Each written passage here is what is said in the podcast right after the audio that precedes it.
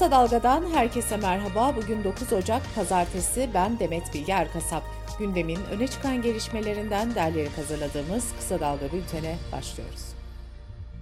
Türkiye Büyük Millet Meclisi'ni yine yoğun bir hafta bekliyor. Mecliste bu hafta memur ve emekli maaş artışlarına ilişkin kanun teklifi görüşülecek. Emeklilikte yaşa takılanlarla ilgili taslak metninde bu hafta Çalışma ve Sosyal Güvenlik Bakanlığı tarafından meclise gönderilmesi bekleniyor. Bu arada AKP Grup Başkan Vekili Bülent Turan en geç Mart ayında EYT'lilerin maaşlarını alabileceğini söyledi.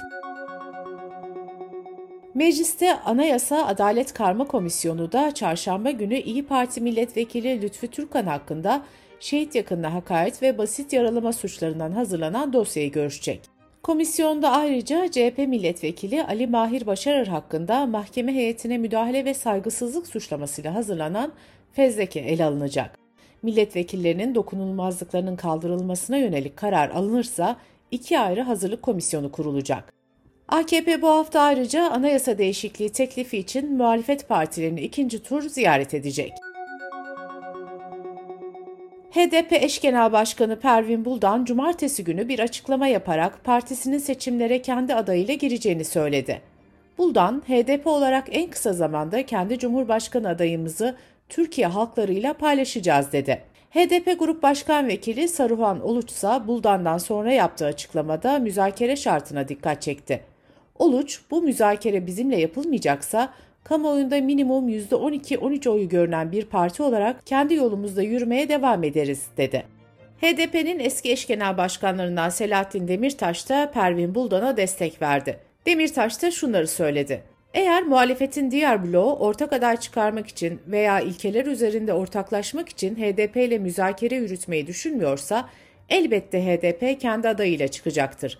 Bundan daha normal, bundan daha meşru bir tutum olamaz. HDP'nin de içinde bulunduğu Emek ve Özgürlük İttifakı ortaklarından Türkiye İşçi Partisi ve EMEP ise açıklama yaparak ortak adaya daha yakın olduklarını belirtti. HDP'nin çıkışına CHP ve İyi Parti'den de yanıt geldi. Gazete Duvar'daki habere göre CHP Grup Başkan Vekili Engin Özkoç, HDP'nin üzerinde bir baskı var. Gelişen siyasi koşullara uygun olarak kendi tavırlarını ortaya koyuyorlar. Kararlarını saygıyla karşılamak gerekir dedi. İyi Parti Grup Başkanı İsmail Tatlıoğlu da bizim süreçlerimizi etkilemez değerlendirmesinde bulundu. Siyasetteki bir diğer sıcak tartışmada seçimin 18 Haziran'dan öne alınması ile ilgili. Uzun süre muhalefetten gelen erken seçim çağrılarına kapıları kapatan AKP seçimlerin öne alınmasına sıcak bakıyor. AKP bunu erken seçim yerine seçimlerin öne çekilmesi olarak adlandırıyor. Cumhurbaşkanı Erdoğan da geçen hafta seçim tarihini biraz öne alacaklarını söylemişti. Konuyla ilgili AKP Grup Başkan Vekili Bülent Turan'dan önemli bir açıklama geldi. Turan şunları söyledi.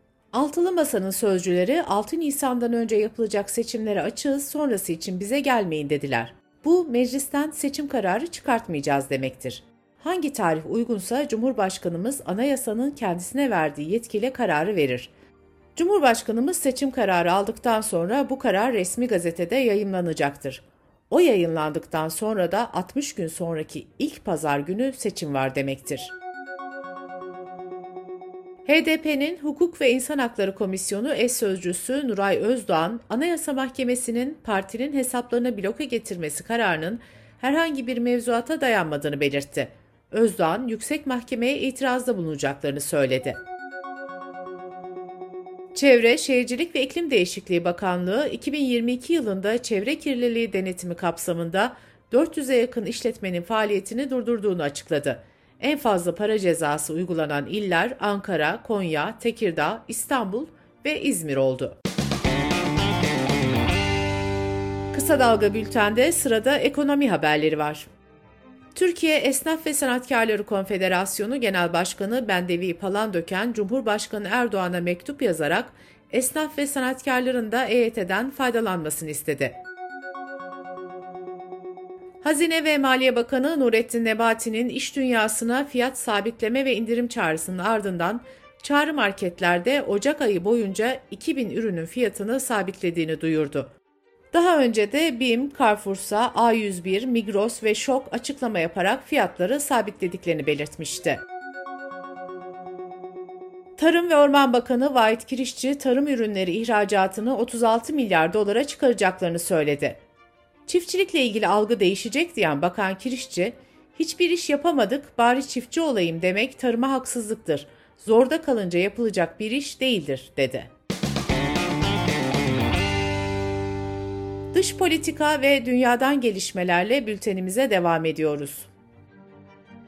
İran'da 16 Eylül'de gözaltındayken hayatını kaybeden Mahsa Amini'nin ölümünün protesto edildiği gösteriler sırasında bir güvenlik görevlisini öldürdükleri iddia edilen iki kişi idam edildi. Uluslararası Af Örgütü idam edilen 22 yaşındaki karate şampiyonu Mehdi Karami'nin itiraflarının zorla alındığını öne sürmüştü. İdam edilenlerden Seyit Muhammed Hüseyin'in avukatı da müvekkilinden işkence altında alınan itirafların hukuken geçerli olmayacağını belirtmişti. İran ise itirafların işkence altında alındığı yönündeki iddiaları reddediyor. Uluslararası Af Örgütü geçen ay İran'da en az 26 protestocunun idam talebiyle yargılandığını bildirmişti. Ukrayna Devlet Başkanı Zelenski, Ortodoks Noel'i kapsamında ateşkes ilan edilmesine rağmen saldırıya uğradıklarını söyledi. Zelenski, Moskova'dan gelen her türlü sözün ne kadar yanlış olduğunu bugün dünya bir kez daha görebildi dedi. Rus Kilisesi Patriği Kiril, Ortodoksların Noel'i korku duymadan kutlayabilmeleri için ateşkes çağrısında bulunmuştu. Rusya Devlet Başkanı Putin ise bu çağrının ardından ateşkes talimatı vermişti. Rusya Savunma Bakanlığı 6 Ocak saat 12'den 7 Ocak gece yarısına kadar tüm cephelerde ateşkes ilan edildiğini duyurmuştu.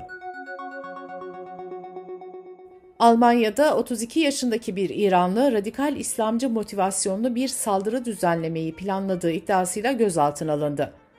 Polisin açıklamasına göre zanlının siyanür ve risinle ciddi bir şiddet eylemi planladığı belirtildi. Amerika'da 8 Kasım 2022'deki ara seçimlerin ardından Cumhuriyetçilerin çoğunlukta olduğu Temsilciler Meclisi'nde başkan seçimleri 15. turun sonunda sonuçlandı. Temsilciler Meclisi Başkanı 216 oyla Kevin McCarthy oldu. Bu arada Temsilciler Meclisi'nde çoğunluğu elinde tutan Cumhuriyetçi Parti, ABD Başkanı Joe Biden'ın aile işleri ve yönetimi başlıklarında soruşturmalar açma taahhüdünde bulundu. Almanya hükümeti yabancıların vatandaşlığa geçişini kolaylaştırmayı planlıyor. Bu kapsamda İçişleri Bakanlığı tarafından hazırlanan tasarının onay için ilgili bakanlıklara gönderildiği bildirildi. Planlanan yasal değişiklikle birlikte Alman vatandaşlığına geçmek isteyen yabancılar sahip oldukları vatandaşlığı bırakmak zorunda kalmayacak. Böylelikle Alman vatandaşlığına geçmek isteyen göçmen kökenlilerin çifte vatandaş olabilmesinin önü açılıyor. Ayrıca Almanya'da 5 yıldır yaşayan yabancılara vatandaşlığa geçiş hakkı tanınması da öngörülüyor. Güney Sudan'da devlet başkanının bir açılış töreninde altını ıslattığı görüntüyü yayınladığı gerekçesiyle 6 gazeteci gözaltına alındı. Amerika merkezli Gazetecileri Koruma Komitesi gazetecilerin serbest bırakılması çağrısında bulundu. Açıklamaya göre 6 gazeteci devlet tarafından yönetilen Güney Sudan Ulusal kanalında görev yapıyor. Ancak Aralık ayında meydana gelen bu olay kanalda yayınlanmadı, sosyal medyada yayıldı. Gazeteciler ise bu görüntüyü sızdırmakla suçlanıyor. Amerika'nın Virginia eyaletinde 6 yaşındaki bir çocuk öğretmenini silahla kasten vurduğu gerekçesiyle gözaltına alındı. Öğretmenin hayati tehlikesi devam ediyor. Polis müdürü ise çocuğun silahı nereden bulduğunun henüz bilinmediğini söyledi. ABD Gıda ve İlaç Dairesi iki biyoteknoloji şirketinin ürettiği yeni Alzheimer ilacına onay verdi. İlaçla ilgili ilk sonuçlar beyindeki gerilemeyi yavaşlattığı yönündeydi. İlaca dair denemeler küresel çapta Alzheimer hastalığının ilk evresindeki yaklaşık 1800 hasta üzerinde yapıldı. İngiltere Alzheimer Araştırma Derneği de ilacı çığır açan bir gelişme olarak nitelendirdi. Birleşmiş Milletler, sosyal medyanın dev şirketlerinin patronları ve CEO'larına yaptığı çağrıda insan haklarına saygı duyulmasını, ırkçı ve nefretle ilgili yapılan paylaşımlara izin verilmemesini istedi. Yapılan ortak açıklamada ifade özgürlüğünün bir sınırının olduğu, bu özgürlüğün ben her istediğimi söyleyebilirim gibi kullanılamayacağı vurgulandı. Birleşmiş Milletler uzmanları Elon Musk tarafından satın alınan Twitter'da ırkçı kelimelerin kullanımında keskin bir artış olduğunu belirtti. Bununla ilgili bir de somut örnek verildi. Araştırmacılara göre Musk'ın satın almasının ardından siyahlarla ilgili ırkçı bir kelimenin kullanımı Twitter'da %500 oranında arttı. Bu arada Amerika'da Seattle bölgesi devlet okulları sosyal medya devi şirketleri mahkemeye verdi. Şirketlerin ruh sağlığının kötüleşmesine ve anksiyeteye, siber zorbalık gibi davranışsal bozukluklara neden olduğu belirtildi. Bültenimizi kısa dalgadan bir öneriyle bitiriyoruz. Gazeteci Yeşim Özdemir'in hazırlayıp sunduğu Kitap Konu Kahve programının bu haftaki konu çevirmen yazar Mahir Ünsal Eriş. Kitap Konu Kahveyi kısa dalga.net adresimizden ve podcast platformlarından dinleyebilir, YouTube adresimizden izleyebilirsiniz. Gözünüz kulağınız bizde olsun. Kısa Dalga Medya.